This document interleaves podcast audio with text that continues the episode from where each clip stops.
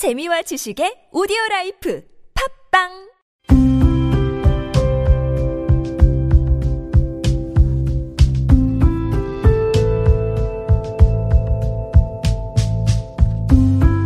칼럼을 읽어드립니다.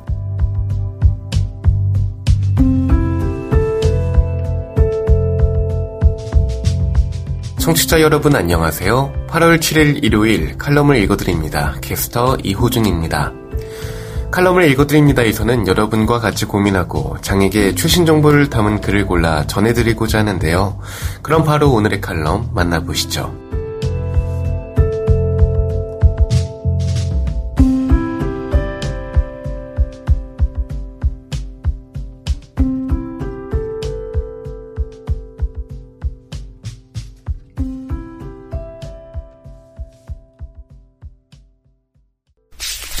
에이블 뉴스 당사자처럼 보이는 것은 무엇인가요? 칼럼니스트 조미정 지난 7월 15일과 16일에 2022 오티즘 엑스포가 열렸다. 국내 최대의 발달장애 행사에 걸맞게 발달장애 당사자와 가족, 유관기관 종사자, 발달장애에 관심이 많은 비장애인 등이 많이 참석했다. 세바다도 체험 부스를 내고 단체 홍보에 나섰다. 세바다의 오티즘 엑스포팀은 자폐 진단자 3분, 자폐와 유사한 특성을 가진 신경 다양인인 필자로 구성된 팀이었다. 당사자 단체에 걸맞게 당사자들이 기획의 대부분에 참여했다. 나와 다른 팀원부는 체험 부스를 운영하고 있었고, 한 팀원부는 단체를 홍보하고 단체에 관심을 가진 방문객을 상대하는 역할을 맡았다. 나는 그 팀원분께서 응대하는 모습을 조금씩 지켜보면서 체험 부스를 살폈다. 열심히 체험을 진행하던 중 단체 홍보를 맡은 그 팀원분께서 단체에 대해 잘못 설명하는 실수를 저질렀다. 난 깜짝 놀라서 달려갔다. 발언을 정정하고 설명을 다시 드렸다. 그런데 그 방문객은 나에게 저는 당사자에게 설명 듣고 싶어요 라는 말을 했다. 티내지 않으려 노력했지만 난 당황하고 말았다. 내가 그렇게 비당사처럼 보였나? 그 팀원분과 나는 확실히 다르게 생겼다. 그 팀원분은 말이 유창하지 못했고 특이한 화법과 억양을 구사했다. 방문객 응대 경험이 적어서 인사할 타이밍을 잘 잡지 못하기도 했다. 반면 나는 단체에 대한 설명을 능숙하게 했고 인사도 밝게 했다. 체험 부스에서 응대할 때에도 실수를 거의 하지 않았다. 이렇게 보면 그 팀원분은 너무나도 당사자스러웠고 나는 비당사자스러웠다. 신경다양인 당사자성을 부정당한 것 같아 속상했지만 오해의 가능성을 인정해야 했다. 여성자폐 및 신경다양인 당사자들은 마스킹이라는 것을 한다. 마스킹이란 신경전형인 괄호 열고 비장애인 괄호 닫고 신경전형인 사회에 적응하기 위해서 자신의 신경다양성 특성을 감추는 거다. 자폐 여성인 케이트 케일은 테드 강연에서 자폐인이 사람과 어울리고 사회생활을 성공적으로 영위하기 위해 마스킹을 한다고 말한다. 그녀는 억지로 눈 맞추기, 상대방의 표현 따라하기, 잡담에 필요한 대사 외우기 등을 마스킹이 예시로 꼽는다. 그녀는 마스킹을 하면 자신을 사람들이 좋게 보지만 그것은 자폐를 없애지 못하며 진정한 모습을 억압할 뿐이라고 한다. 난 마스킹이라는 것을 한다. 일종의 딥러닝 학습법이다. 예를 들어 사람들을 만나면 인사를 해야 한다라는 것을 배우면 그것을 곧잘 따라한다. 그러나 이 지식은 다른 상황과 충돌하기도 한다. 그럴 때면 매번 90도로 인사하는 것은 부적절하니까 목내 정도로만 한다라거나 모르는 사람에게까지 인사할 필요는 없다라든지 직장 상사나 우더른을 만나면 특히 인사를 열심히 해야 한다 등의 응용 지식을 학습한다. 그리고 상황에 따라 이들 지식을 적절히 조합한다. 그러면 어색한 인사를 하는 신경 다양인의 모습은 사라지고 자연스럽게 인사를 하는 나만이 남는다. 마스킹을 잘하는 신경 다양인들은 신경 다양인 특성이 잘 드러나지 않은 나머지 자폐 진단이 늦어지거나 아예 진단을 받지 못해 자가 진단으로 정체성을 찾는 경우가 생긴다. 비장애인 위주의 사회에 적응하고 불이익을 받지 않기 위해 익혔던 마스킹이 자폐 및 신경다양인 당사자로서 인정받고 지원받는 것을 방해하는 아이러니가 일어난다. 신경 다양성을 숨기면 장애 등록을 하지 못하게 되고 신경 다양성을 숨기지 않으면 사회에서 따돌림을 당하게 된다. 마스킹의 경우는 많은 사람이 혼동할 만큼 그럴듯하니까 오해할 수 있다고 치자. 그렇다면 자폐 특성이 그대로 나타나면 인정받을 수 있을까? 요즘 이상한 변호사 우영우가 공전의 히트를 기록하고 있다. 자폐 특성을 가진 여성 변호사가 대형 로펌에서 생존하는 모습을 그린 드라마다. 그런데 자폐 여성 주인공에게 이상한 혐의가 씌워졌다. 발달장애인 부모 커뮤니티에 누가 뭐래도 전 우영우가 불편하다라는 글이 올라왔는데 글쓴이가 변호사가 가능한 자폐인은 더 이상 자폐인이라고 부르기 힘들다라고 말한 거다. 그의 논리에 따르면 변호사는 즉흥적 판단과 빠른 이해가 필요하고 사람의 심리를 잘 파악해야 하기 때문에 자폐인이 하기가 어려우며 따라서 변호사를 할 수 있다면 자폐인이 아니라고 한다. 그러나 내 눈에는 우영우의 자폐 특성은 확실해 보였다. 고래에 크고 깊은 관심을 보이는 것과 사소한 날짜까지 기억하는 거나 어릴 적 도전 행동을 벌인 것이나 다른 사람의 말을 따라하는 반향어를 보이는 것이나 감각이 민감해 옷의 라벨을 모두 떼어서 입는 등 그녀의 행동은 자폐를 가리키고 있었다. 극 중에서 지나가는 비장애인들도 우영우를 발달장애인으로 여기고 대한다. 그런데 우영우가 자폐성 장애인이 아니라니? 과연 자폐인 당사자처럼 보이는 것은 무엇인가? 우리는 그러한 판단이 주로 비당사자의 생각과 판단에서 이루어짐에 주목해야 한다. 그리고 그런 생각과 판단이 자폐에 대한 오래된 스테레오타입, 즉 편견의 기초함을 지적할 수 있어야 한다. 자폐는 오랫동안 남자아이들의 장애로 여겨져 왔다. 진단 비율도 남아가 여아보다 높으면서 대중에 드러나는 자폐인도 남성 당사자가 많다. 여성 당사자는 진단조차 쉽지 않았으며 자신이 자폐인인지도 모른 채로 살아왔고 또 지워졌다. 그러나 누가 뭐라 해도 여성 자폐인과 신경 다양인은 존재한다. 여성 자폐인도 최중증 장애인부터 마스킹에 능숙한 경증 당사자까지 다양하게 존재한다. 남성 자폐인의 모습이 다채롭고 개성적이듯이 여성 자폐인 역시 그러하다. 이제야 여성 자폐인이 세상에 드러나기 시작했다. 조금씩 모습을 드러내고 말하기 시작하는 여성 당사자들을 비당사자스럽다는 굴레로 다시 벽장 속에 가두지 말았으면 좋겠다.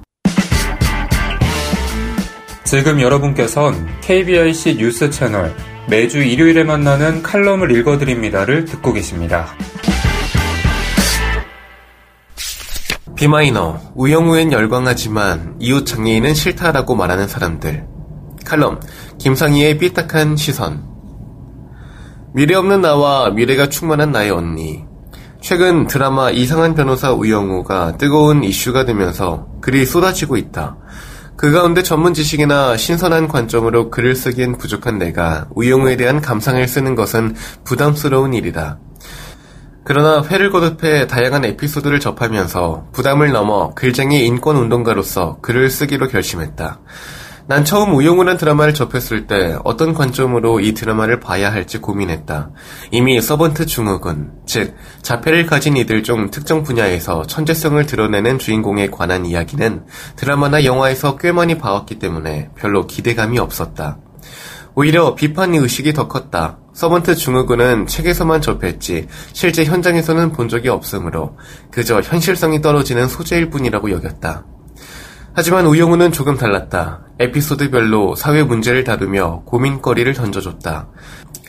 특히 3화에서 의대 생총을 살인한 사건으로 기소된 중증 자폐 장애인 김정은 씨를 다룬 에피소드에는 이런 대사가 나온다. 80년 전만 해도 자폐는 살 가치가 없는 병이었습니다. 80년 전만 해도 나와 김정은 씨는 살 가치가 없는 사람들이었어요.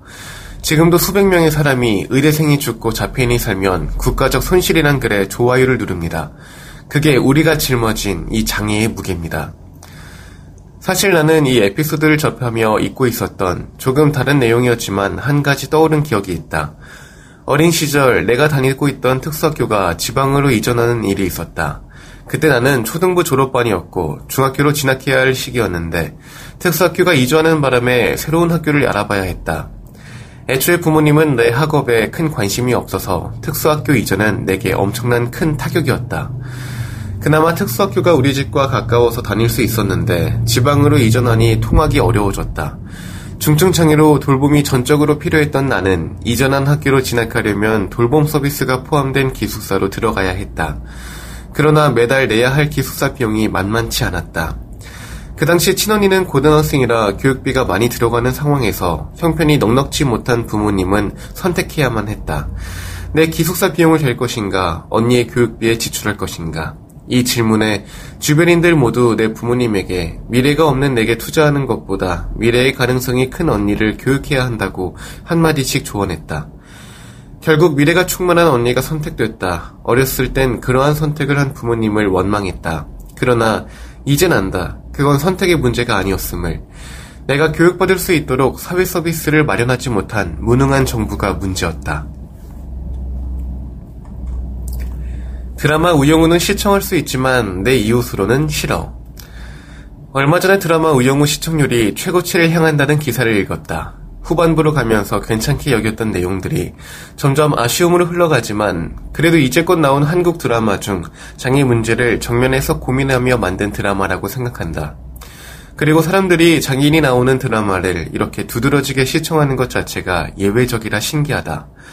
그럼에도 마음 한편에는 씁쓸한 감정이 든다. 드라마 밖에 살고 있는 나는 우영우가 다른 나라 드라마 같다. 얼마 전에 퇴근 후 집에 도착해 엘리베이터에서 내렸는데 활짝 펼쳐진 우산들로 복도가 가득 채워져 있었다. 그 우산들로 인해 전동 휠체어를 탄 나는 집 앞까지 진입할 수가 없었다.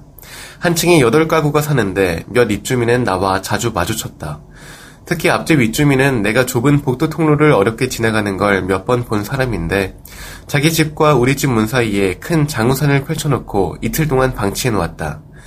덕분에 복도를 지나갈 때마다 활동 지원사가 우산을 일일이 치워줘야 했다. 아, 이 사람 진짜 개념도 없고 장애를 가진 이웃은 전혀 생각도 안 하는구나 라고 속으로 생각했다. 그러던 어느 날 퇴근해서 우리 집 문 도어락 비밀번호를 누르려고 하는데 앞집에서 TV 소리가 크게 났다. TV 소리는 드라마 우영우 목소리였다.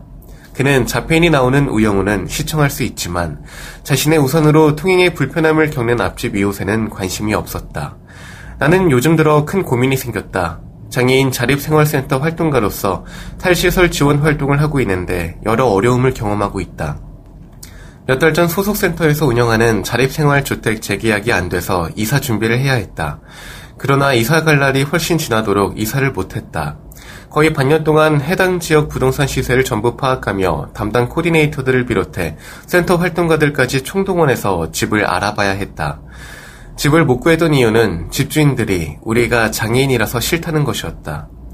계약을 하루 앞두고 우리가 장애인이란 사실을 알고 일방적으로 계약 파기를 당한 일도 있었다.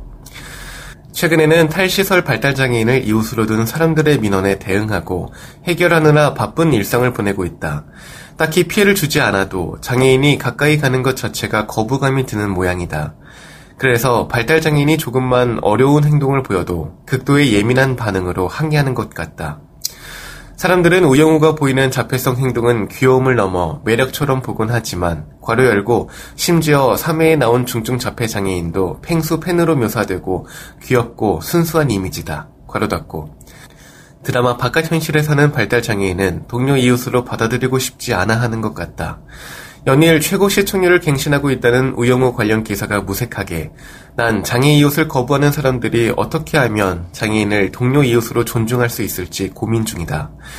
어쩌면 우영우라는 드라마가 나올 수 있었던 것은 우리의 목소리를 들어달라고 절박하게 지하철을 점거하고 온몸으로 도로를 막은 드라마 바깥의 장애 대중들 덕분이 아니었을까?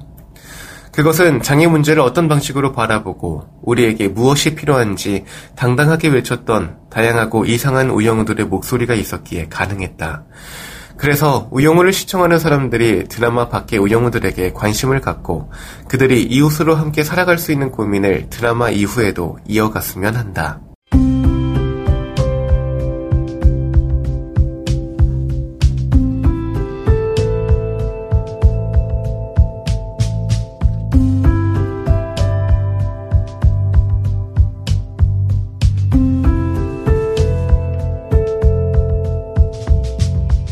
8월 7일 일요일 칼럼을 읽어드립니다. 오늘 준비한 소식은 여기까지입니다. 지금까지 제작의 이창훈, 진행의 이호준이었습니다.